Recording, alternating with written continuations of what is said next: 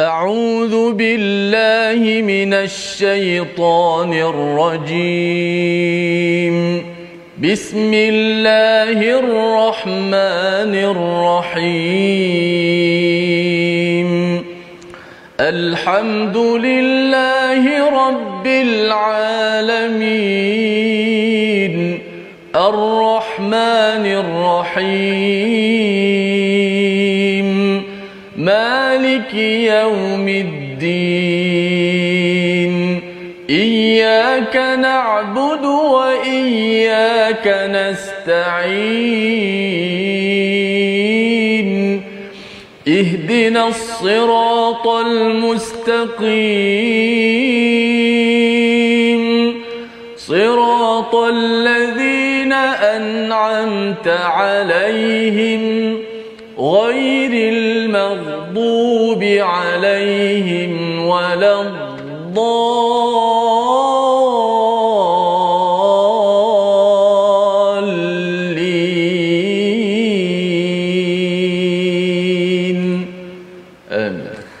Assalamualaikum warahmatullahi wabarakatuh. Alhamdulillah wassalatu wassalamu ala Rasulillah wa ala alihi wa man wala syada la ilaha illallah syada Muhammadan abduhu wa rasuluhu. Allahumma salli ala sayidina Muhammad wa ala alihi wa sahbihi ajma'in. Amma ba'du. Apa khabar tuan-tuan dan puan yang dirahmati Allah sekalian? Kita bertemu dalam My Quran Time baca faham amal pada hari ini. Kita menyambung kepada halaman 365 daripada surah Al-Furqan.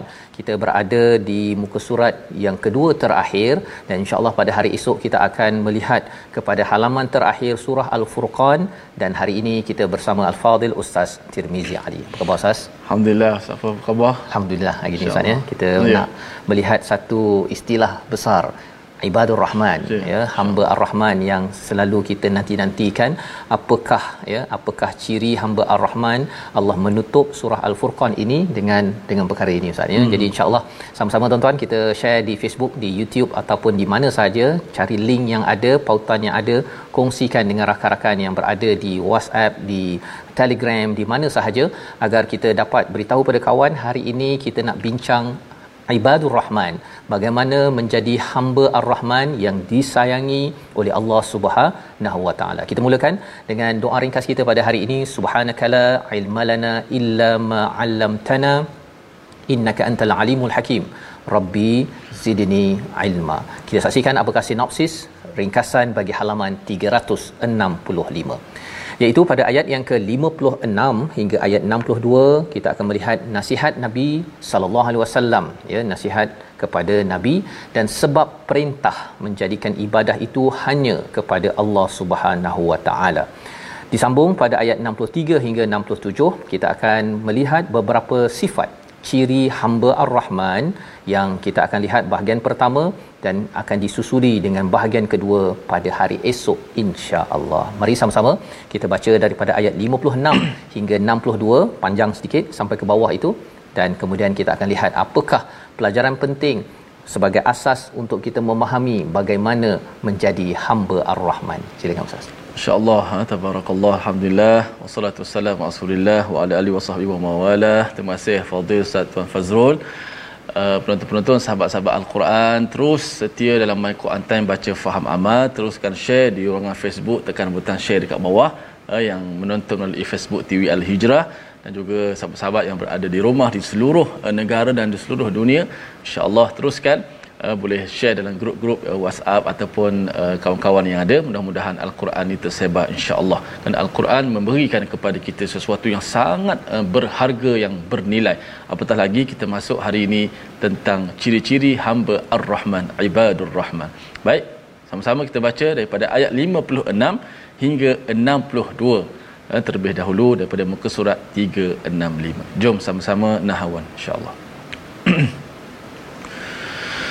أعوذ بالله من الشيطان الرجيم.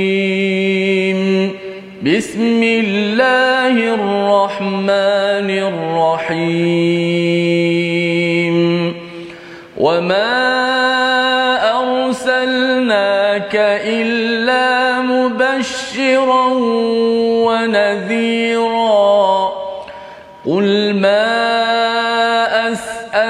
لكم عليه من أجر إلا من شاء إلا من شاء أن يتخذ إلى ربه سبيلا وتوكل على الحي الذي لا وتوكل على الحي الذي لا يموت وسبح بحمده وكفى به بذنوب عباده خبيرا الذي خلق السماوات والأرض وما بينهما في ستة أيام وما بينهما في ستة أيام ثم استوى على العرش الرحمن فاسأل به خبيرا. وإذا قيل لهم اسجدوا للرحمن قالوا وما الرحمن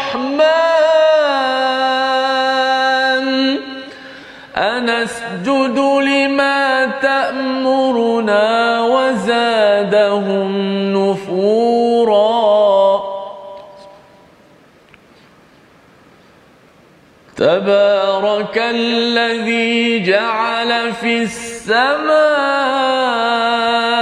بروجا وجعل فيها سراجا وجعل فيها سراجا وقمرا منيرا وهو الذي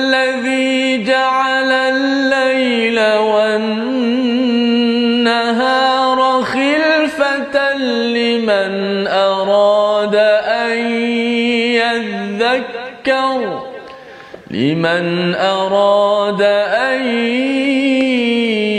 يذكر أو أراد شكورا صدق الله العظيم Surah Al-Azim gitulah bacaan daripada ayat 56 hingga 62 untuk kita melihat kepada sambungan apa yang telah kita belajar pada minggu lepas iaitu bila Allah menyatakan tentang betapa perjuangan al-Quran ini menjelaskan kepada nabi kepada para sahabat kepada kita bahawa teruskan perjuangan ya. Kalau laut itu ada air tawar yang sedap diminum ada air masin tidak bercampur maka dalam kehidupan kita ini ambil Quran ini yang menghasilkan air yang tawar yang sedap diminum dan jangan bercampur dengan orang-orang yang ada air masin pahit ya kerana orang-orang musyrik itu kalau dia tidak beriman jangan sampai kita terpengaruh mengambil ideanya tetapi kita bersama al-Quran al-Furqan yang menjadi sebagai pembeza di antara yang hak dan yang yang batil.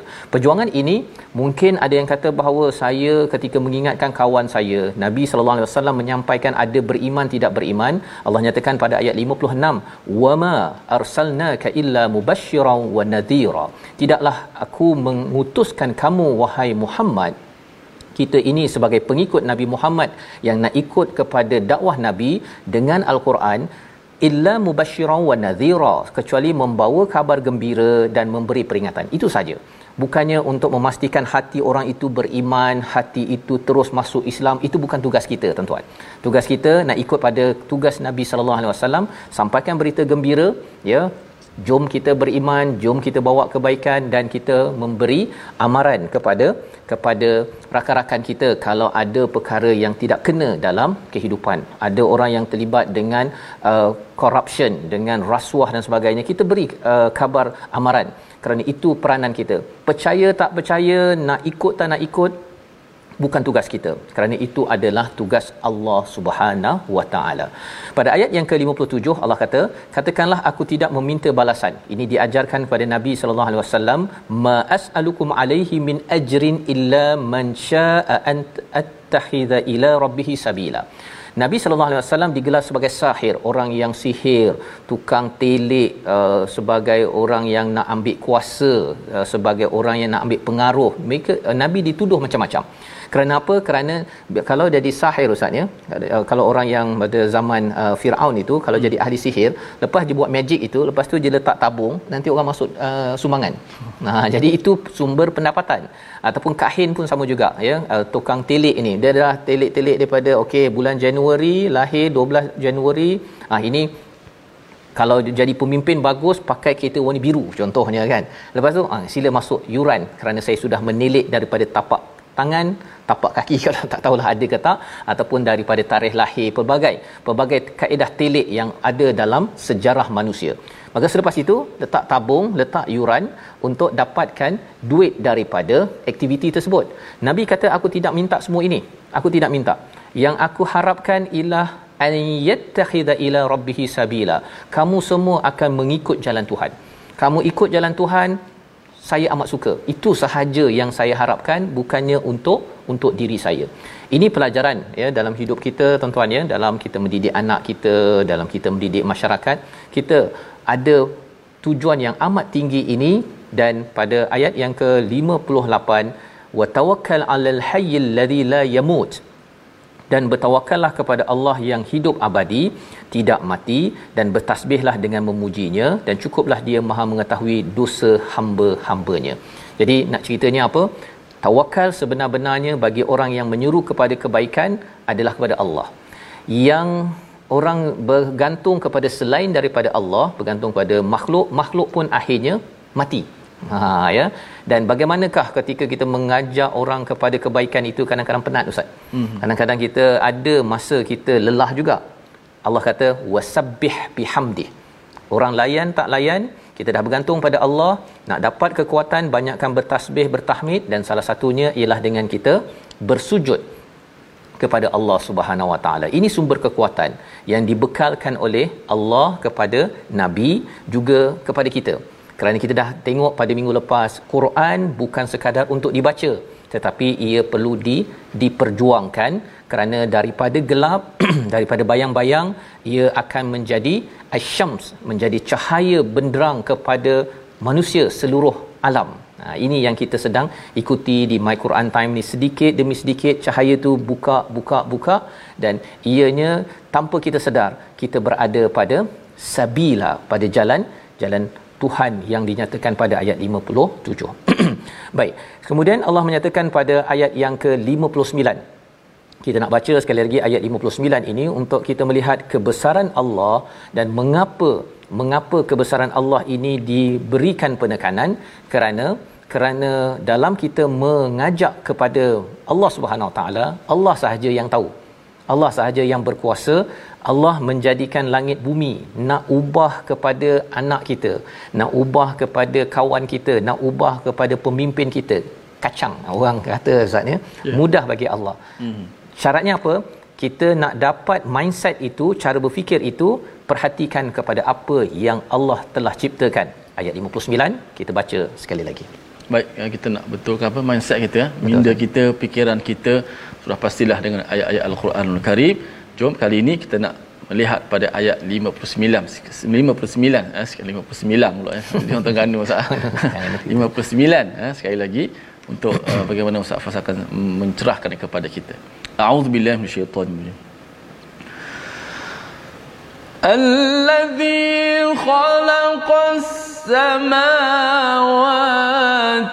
والأرض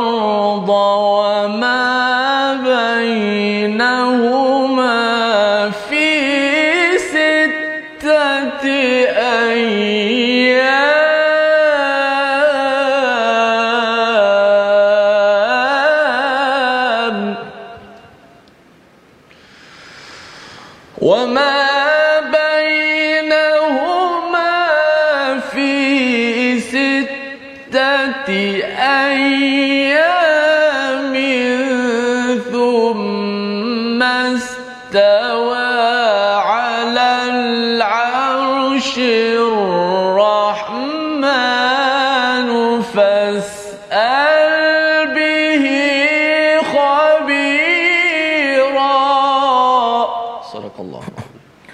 Azim ayat 59 yang menciptakan langit dan bumi dan apa yang ada di antara keduanya dalam enam masa. Kemudian Allah bersemayam di atas arash tahtanya dia maha pemurah maka tanyakanlah tentang Allah kepada orang yang lebih mengetahui iaitu kepada Nabi Muhammad sallallahu alaihi wasallam dan orang-orang yang berilmu. Ayat ini menceritakan satu Allah menciptakan langit dan bumi dalam enam masa. Apa maksud enam masa Ustaz ya? Ha, pasal Allah ni tak menggunakan masa ya, tak menggunakan masa tapi Allah ceritakan dalam surah As-Sajdah pun Allah ulang lagi perkara ini kerana nak beritahu kepada kita yang membaca bahawa sebenarnya Allah ada sistem Allah ada peraturan, Allah ada masa yang dirancang untuk panduan kita. Kalau kita nak menguruskan satu projek yang besar, kita kena ada fasa-fasa. Maka fasa-fasa inilah dinamakan enam fasa dan fasa ini kita boleh belajar lagi pada surah-surah yang akan datang. Ini adalah kehebatan Allah Subhanahu Wa Taala. Tsummastawa 'alal 'arsy dan kemudian bertahta di atas ataupun bersemayam di atas tahta ini kita tidak bincangkan secara detail tetapi kita tahu bahawa bila seorang raja bersemayam di atas tahta pada waktu itu dia amat berkuasa. Biasanya raja bila bersemayam di atas tahta ustaz ya dia akan menjatuhkan hukuman. Dia akan tengok siapa yang baik dia bagi anugerah ya.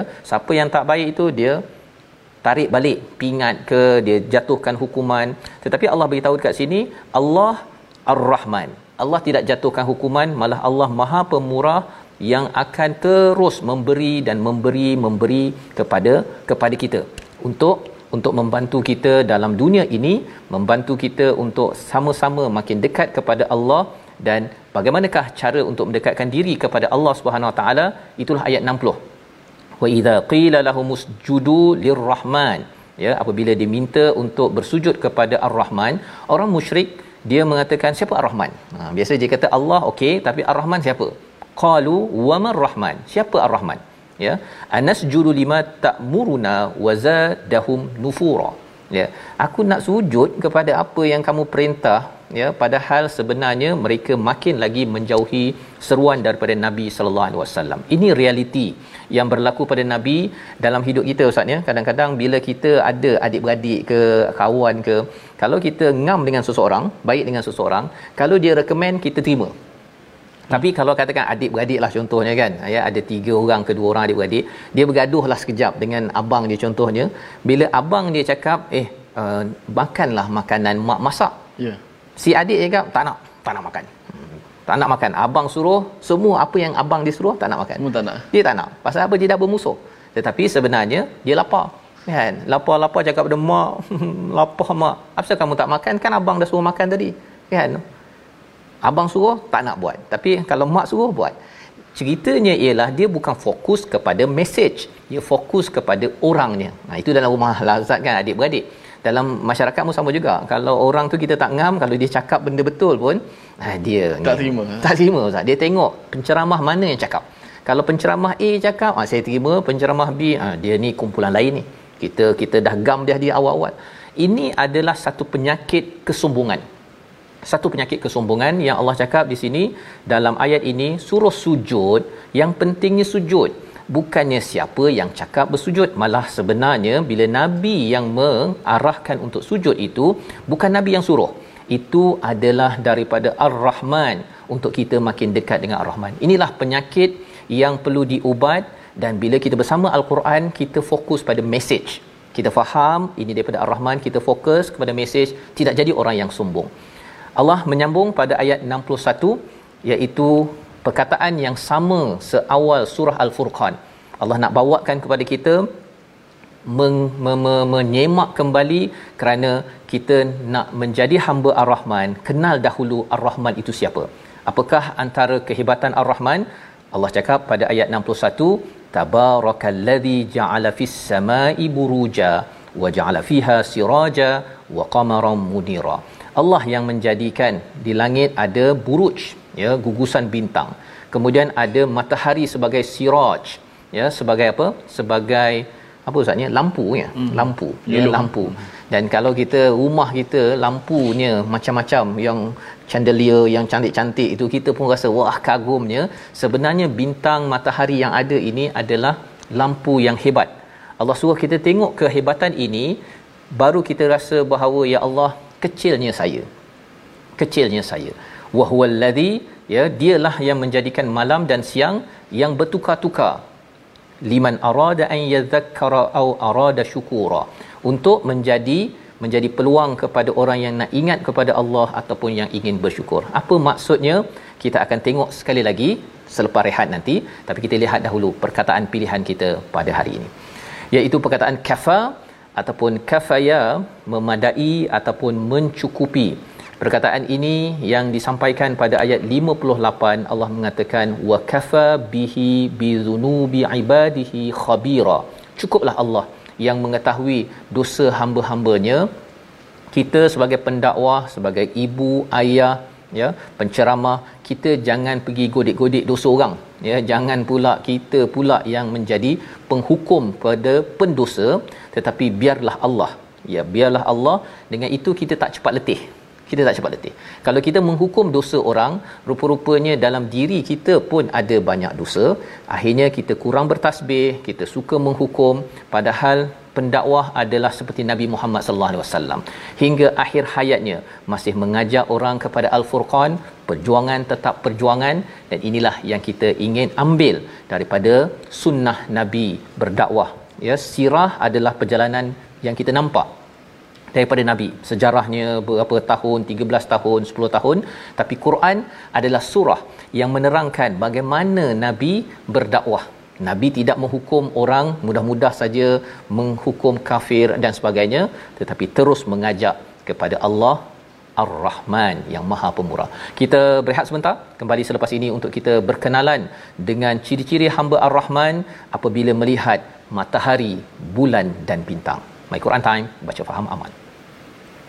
InsyaAllah.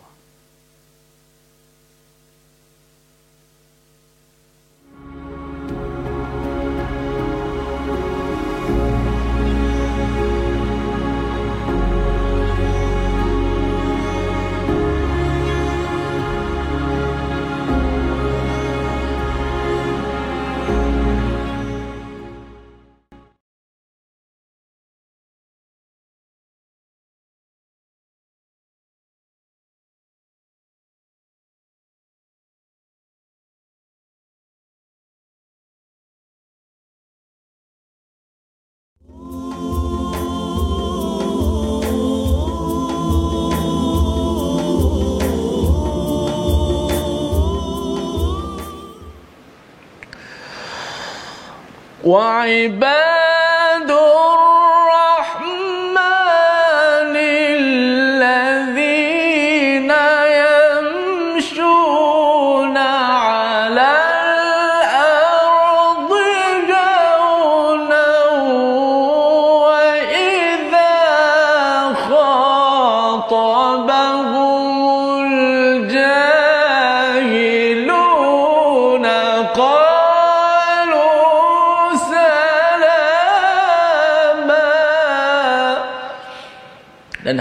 hamba-hamba Ar-Rahman, hamba-hamba kepada Tuhan yang Maha Pemurah itu apabila mereka berjalan di atas muka bumi dengan penuh rendah hati dan apabila orang-orang jahil menyapa mereka dengan perkataan-perkataan yang hina mereka menjawabnya dengan perkataan salam.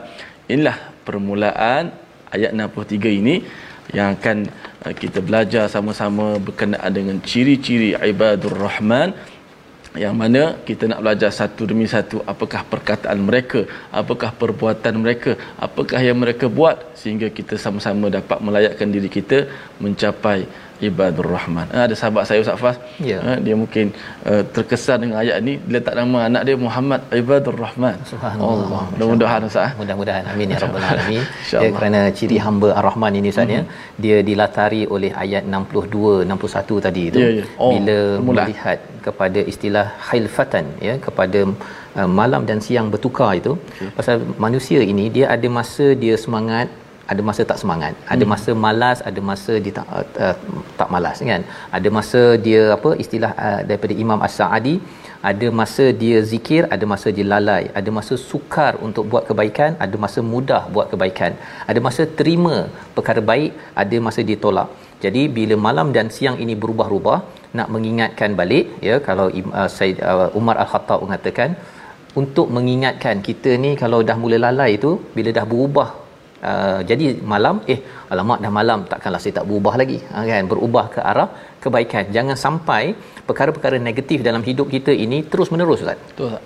kalau lalai waktu siang terus lalai kan. Tak baca Quran waktu siang terus je. Malam dah berubah pun kita masih lagi tidak mahu berubah lebih dekat dengan hamba dengan dengan ar-rahman itu sendiri. Jadi dengan perubahan malam dan siang ini menyebabkan seorang itu makin nak mengingat Allah, makin nak bersyukur dan kesan daripada mengingat Allah dan syukur ini hamba ar-rahman terbina dengan akhlak-akhlak yang kita nak baca selepas ini. Tapi kita lihat dahulu tajwid kita pada hari ini. Baik, uh, terima kasih Ustaz Fazrul. Sahabat-sahabat sekalian, jom kita ngaji sikit tajwid kerana kita nak belajar ciri-ciri Ar-Rahman selepas ini.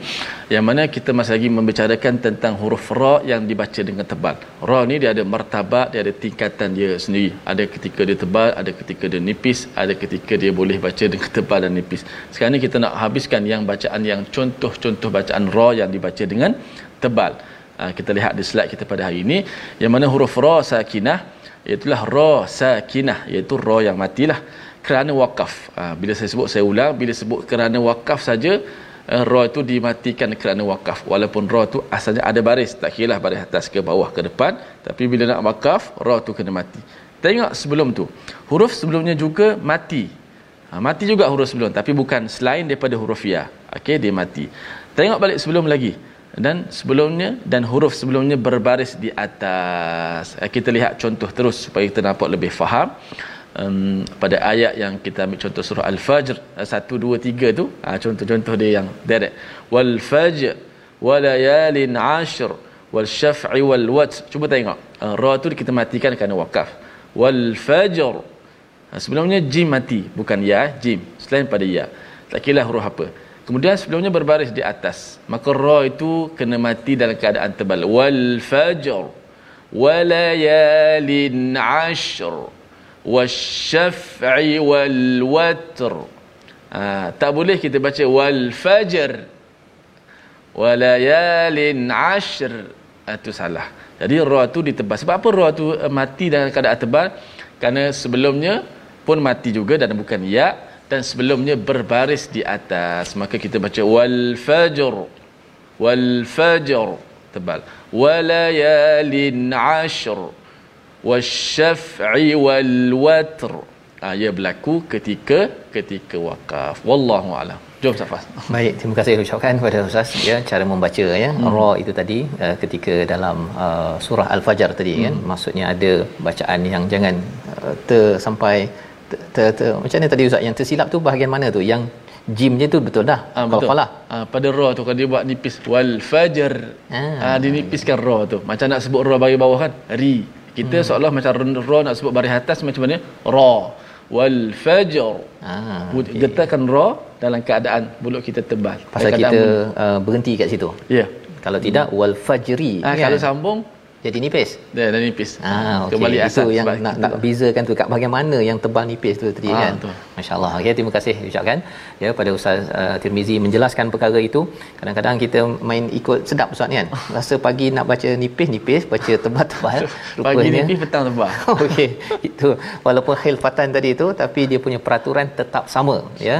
Tetap juga kita nak zikir dengan cara yang betul dan bersyukur dengan ilmu kita yang betul menuju pada Allah Subhanahu Wa Taala. Ini yang kita belajar daripada ayat 62 dengan al-furqan berubah-ubahnya suasana dalam hidup kita malam dan siang itu adalah untuk kita tetap berpegang kepada kepada Allah yang sama zikir pada Allah yang sama dan bersyukur pada Allah yang sama kesan ini menjadikan kita hamba ar-rahman yang sifatnya kita akan baca daripada ayat 63 hingga ayat 67 mari sama-sama kita baca Baik, jom terus kita bacakan uh, ayat 63 hingga ayat 67. Ibadur Rahman. أعوذ بالله من الشيطان الرجيم. بسم الله الرحمن الرحيم. وعباد الرحمن الذين يمشون على الأرض هونا وإذا خاطبهم الجاهلون قالوا سلاما والذين يبيتون لربهم سجدا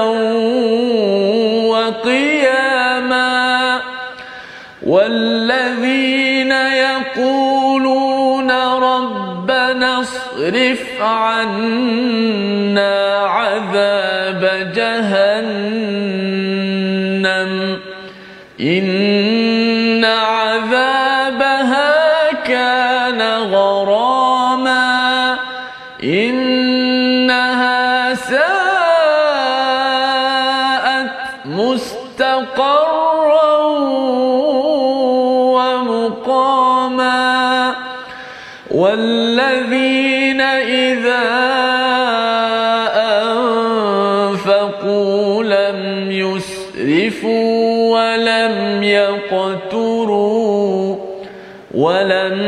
يقتروا وكان بين ذلك قواما صدق الله Surah Allah Nazim gitulah bacaan daripada ayat 63 hingga ayat 67 hamba Ar-Rahman apabila sudah pun melihat kepada kepada alam betapa hebatnya Allah menukarkan malam dan siang ada lampu matahari ada bulan dan juga ada buruj ya. Ada bima sakti yang amat besar. NASA pun tidak dapat mencerap segala bintang-bintang yang ada di pelbagai petala langit.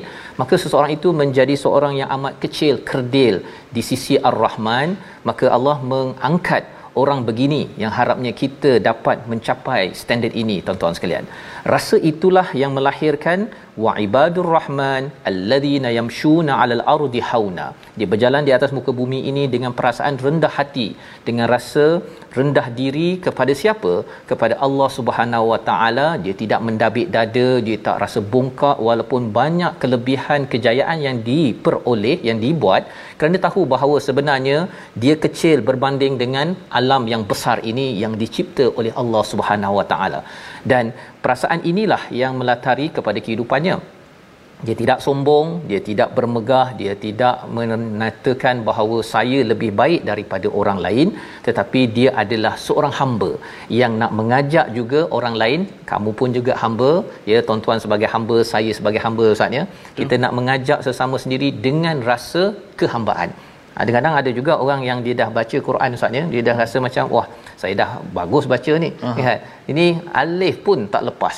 Ha, ketika bercakap dengan anak ke dengan anak buah ke, kadang-kadang ada rasa tidak hauna. Ya, dia rasa macam dia lebih tinggi. Ini pun tak faham alif. Cuba cakap a a kan. Jangan cakap begitu. Dulu kita pun lebih kurang juga Ustaz ya. Kita pun tak pandai juga. Tak pandai juga. Jadi ini sifat ibadur rahman di dalam kelas ya ibadur rahman di dalam rumah contohnya si ayah ya kalau nak kalau dulu ustaz ya saya ajar anak saya ikat kasut tu mm-hmm. dia kan kalau kita melihat kepada surah ar-rahman tu Allah ulang sampai 31 kali yeah. fa bi ayyi ala rabbikum tukadziban jadi maksudnya Allah mengajar berkali-kali tapi kadang-kadang bila hati ini tidak cukup rendah mm. ajar sekali ya anak tu buat okey tak apalah tak dapatlah abah dua kali dua kali tiga kali. Dan kalau dah sampai lima enam kali ha dia kalau tak betul-betul hauna apa jadi? Hish ha kan? Ini pun susah nak nak faham nak ikat kasut. Belum lagi. Ha, perkataan-perkataan itu lambang kepada hauna itu tidak wujud. Yang kita doakan tuan-tuan macam mana kita nak jadi hamba ar-rahman? Kita sentiasa sedar zikir pada Allah dan sentiasa bersyukur syukur saya ada kemahiran ikat kasut. Kemahiran saya baca alif ba ta walaupun istilahnya kok-kak kok-kak ustaz ya. Tetap juga kita bersyukur. Jadi orang bersyukur dia akan mensyukuri kepada anak yang nak baca alif nak baca ba. Bukannya dengan marah-marah ketika bersama dengan dengan orang di sekeliling. Wa idza khatabahumul jahilun. Ya apabila orang-orang yang jahil ini khatabahum khatab khatib ini maksudnya bercakap dengan uh, dengan suara besar Ustaz. Suara yang yang yang kuat. Ya dia bukan cara cakap uh, uh, apa perlahan-lahan. Jadi bila orang yang jahil siapa orang jahil?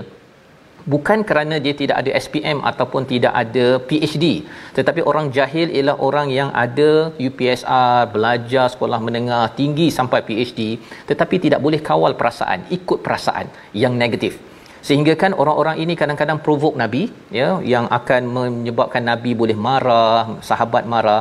Tetapi apakah balasan yang diajarkan oleh Allah kepada hamba ar-rahman mereka balas dengan qalu salama Nah, mereka balas dengan bukan bagi salam ustaznya bukan hmm. orang tu kalau katakan orang buat kita marah kan anak buat marah assalamualaikum assalamualaikum bukan bukan kalau, salam kalau orang Arab ustaz dia dia selawat selawat ha. mungkin dia termasuk juga dalam tadi termasuk ya. hmm. ya selawat ini tetapi bukanlah sekadar balas terus hmm. bila orang buat marah assalamualaikum ha, kan bukan begitu kan maksudnya salama ini dalam bentuk uh, nakirah di sini ialah uh, dalam bentuk indefinite Uh, sesuatu yang sejahtera Ustaz. Hmm. Kalau waktu itu kita kena diam, diam. Itulah salama. Kalau waktu itu kena balas menyebabkan orang itu makin lagi menerima hujah yang ada kalau kita tengah berborak ke kita kena jelaskan elok-elok itulah sejahtera. Hmm. Jadi dalam hadis Nabi ada cakap kan barang siapa beriman pada Allah hari akhir falyaqul khairan. Hmm. Cakap perkara yang baik ataupun ya. senyap. Ha, jadi kita kena pilih. Ada masa yang di mana orang itu popek popek popek popek contohnya kita senyap je dah cukup. Itulah qalu salama, inilah hamba ar-Rahman dan kalau perlu kita bercakap, kita bercakap dengan dengan sejahtera yang menyebabkan keadaan makin baik. Makin baik. Bukannya makin makin rosak ataupun makin tidak disusun dengan baik. Jadi seterusnya Allah menyatakan pada ayat 64 bagaimana dapat kekuatan ini. Ayat 64 Allah menyatakan walladzina yabituna lirabbihim sujadan wa qiyama. Iaitu mereka ini di rumah mereka mereka sentiasa menghidupkan malam dengan sujud dan juga wa qiyama. Ya yabitun ini maksudnya menghidupkan rumah mereka dan rumah ni ustaz ideanya ialah pasal kita duduk biasanya waktu malam. Hmm. Waktu siang biasanya kita pergi bekerja apa sebagainya. Jadi ini adalah sifat uh, ibadur rahman yang seterusnya pada waktu malam mereka menghidupkan dynamo istilah hamka. Dynamo. Apa maksud dynamo? Macam kita naik basikal ada dynamo tu kan yang kalau kita makin kayuh lagi akhirnya cahaya pada lampu. Maka hati kita ini adalah dynamo macam mana nak kuat pada waktu siang dia hidupkan pada waktu malam. Hmm. ha, dengan beribadah dengan berdoa baca Quran perkara-perkara baik maka Allah cakap mereka banyak bersujud dan banyak berdiri ya. Mengapa Allah mulakan dengan sujud? Kerana ini adalah hamba ar-rahman. Dia tahu bila dia bersujud itu dynamo makin kuat Ustaz. Akhirnya apa? Projek-projek besar pada waktu siang saya nak capai ini itu dan sebagainya nak dakwah ajak orang ke arah kebaikan kita akan dapat bantuan daripada siapa? Daripada ar-rahman yang tawarkan offer pada setiap malam ya pada setiap malam. Solat isyak kita dan juga solat tahajud kita. Ayat yang ke-65 Allah bercerita lagi tentang apa lagi sifat ibadur rahman. Kita baca sekali lagi ayat 65 ini adalah satu doa yang kita boleh amalkan dan ini melambangkan bahawa sebenarnya neraka jahanam azab jahanam ini bagi hamba ar-rahman dia tak pandang istilah bahasa Indonesianya sepele ustaz. Sepele. Ha, tak pandang alah neraka. Nah orang Islam neraka akhirnya masuk syurga juga. Dia tak cakap begitu. Itu cakap orang Yahudi ustaz. Orang Yahudi yang cakap kita kita masuk beberapa hari je lepas tu kita akan masuk syurga. Hamba ar-rahman walau satu saat disentuh oleh azab dia amat-amat takut dan berdoa dengan doa ayat 65 silakan ustaz Baik, Masya Allah. Ha, begitu hebat ayat-ayat Allah Subhanahu Wa Taala pada ayat 63 dan seterusnya ciri-ciri ibadur rahman. Allah sendiri yang sebut kepada kita. Bila Ustaz Fah sebut tadi uh, pencerahan lagi menambahkan lagi kefahaman kita terhadap ayat-ayat Allah Subhanahu Wa Taala mengagungkan Allah, uh, menghidupkan uh, dynamo Ustaz Fah. Dynamo. Pada waktu malam uh, Masya Allah dengan banyak beribadat, bersujud, berkiam kepada Allah Subhanahu Wa Taala. Bila Ustaz Fah sebut tentang apa mindset minda dengan al-Quran. Tadi kita bercakap tentang ayat 59 ada enam masa dan juga khilfah siang dan malam. Patu tebal nipis tajwid. Ini itulah yang me, yang yang jadi mindset minda kita. Minda kita, uh, kita dapat Datuk Samudin selalu sebut apa? Resetkan minda dengan al-Quran dengan mana inilah bila al-Quran yang kita baca. Uh, guru-guru selalu pesan dulu safas. Kalau tak nak nyanyuk banyakkan baca Quran. Betul. Banyakkan masa kita dengan al-Quran masya-Allah. Kalau apatah lagi kalau baca pun kita nak kena faham huruf-huruf tebal nipis baca kuliah ayul kafirun pun nak lepas pun susah Safas. Mana kalau kita boleh lepas tu insya-Allah kita boleh uh, mengingat dengan baik apatah lagi kalau faham uh, ayat-ayat Allah Subhanahu Wa Taala. Jom kita baca ayat 65 5 A'udzubillahi minasyaitonir والذين يقولون ربنا اصرف عنا عذاب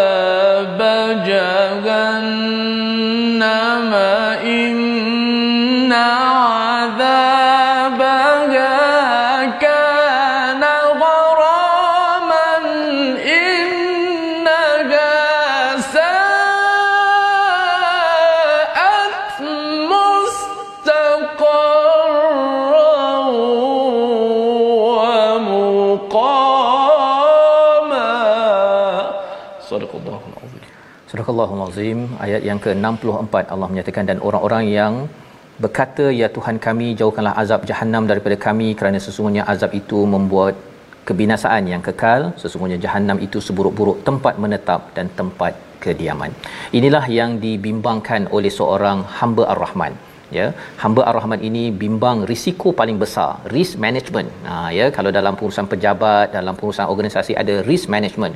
Risiko paling tinggi apabila ahli organisasi dan keluarganya dihumban ke dalam bukan sekadar bisnes gagal tetapi dihumban di dalam api neraka jahannam yang dinyatakan pada ayat ayat 65 inna azabaha kana gharama ya ya inilah azab yang amat-amat kekal yang amat melekat. Gharama itu melekat yang tak boleh dipisahkan lagi. Cuba tuan-tuan bayangkan bila ada rakan kita yang terlibat dengan covid-19 ustaz ya. Terlibat covid-19 dia virus itu melekat saja kalau kita sakit pun melekat virus pun kita dah rasa hmm. kan? Betul. ini melekat azab. Azabaha kana gharama. Cuba bayangkan. Lari macam mana? Diikut sekali dan ini yang kita minta Allah israf ataupun Allah jauhkan daripada ya. daripada diri kita innaha sa'at mustaqarran wa muqama ini adalah tempat paling buruk Nah, kita tak cakap bahawa alah satu hari je kot. Yang penting kita Islam Allah. kan. Masuk neraka pun akhirnya ke syurga juga. Jangan kita cakap begini. Hamba Ar-Rahman tak sanggup cakap begini kerana apa? Ini hukuman bukan daripada manusia biasa.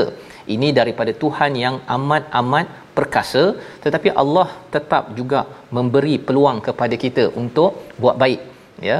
Buat baik dan bertaubat. Ini yang dinyatakan pada ayat 67 mereka kalau belanja shopping mereka tidak melampau. Ha tak ada je tengok saja 12 12 je ting ting ting ting ting terus dia beli. ha, dia tak begitu. Hamba Ar-Rahman ini dia tidak melampau shoppingnya, hmm. tidak juga dikedekut. Ha kan anak nak makan sederhana kan? Nah sederhana ya. Anak nak makan, ya ni simpan dulu tak ayam makan. makan je yang asas nasi lauk telur. Ha, contohnya kan. Jangan gitu tuan-tuan. Ya. Antaranya qawama dan qawama itu dapat daripada mana? Dengan dia selalu istiqamah selalu dia mengikut kepada panduan daripada Al-Furqan. Jadi ini beberapa ciri yang kita akan sambung lagi pada hari esok insya-Allah. Kita lihat dahulu resolusi pada hari ini. Yang pertama, sentiasa menyeimbangkan khabar gembira dan ancaman dalam membaiki diri kita dalam mengingatkan ahli keluarga dan masyarakat. Yang kedua, berjuang untuk lebih ramai lagi mengikut jalan Allah, ya. Itu adalah misi yang sama dengan nabi harapnya kita berkongsi bersama. Yang ketiga mengamalkan ciri hamba ar-rahman dengan merendah diri dan juga balas dengan sejahtera.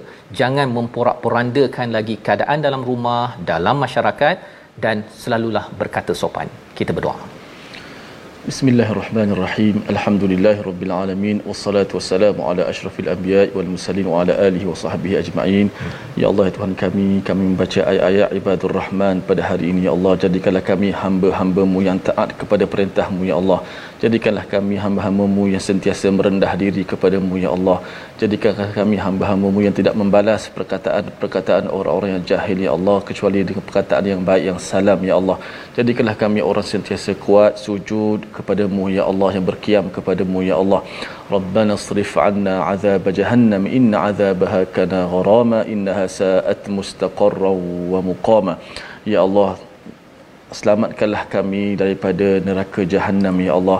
Kerana sesungguhnya azab itu membuatkan kebinasaan yang kekal ya Allah. Sesungguhnya jahanam itu seburuk-buruk tempat menetap dan kediaman ya Allah. Rabbana hab lana min azwajina wa dhurriyyatina qurrata a'yun waj'alna lil muttaqina amina imama. Ya Allah gembirakanlah kami dengan al-Quran ya Allah.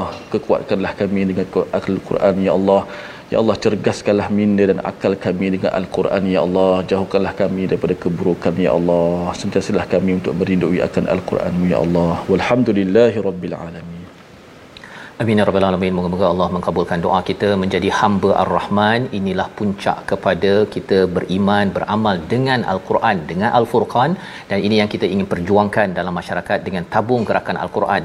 Sumbangan tuan-tuan ini amat dihargai kerana kita tahu bahawa bila kita infak untuk perjuangan Al-Quran ia tidak pernah disia-siakan. Kita bertemu lagi dalam ulangan pada malam ini dan juga pada pagi esok. Terus kita menyambung halaman akhir surah Al-Furqan. Pada hari esok insya-Allah My Quran Time. Baca faham amal insya-Allah. insya-Allah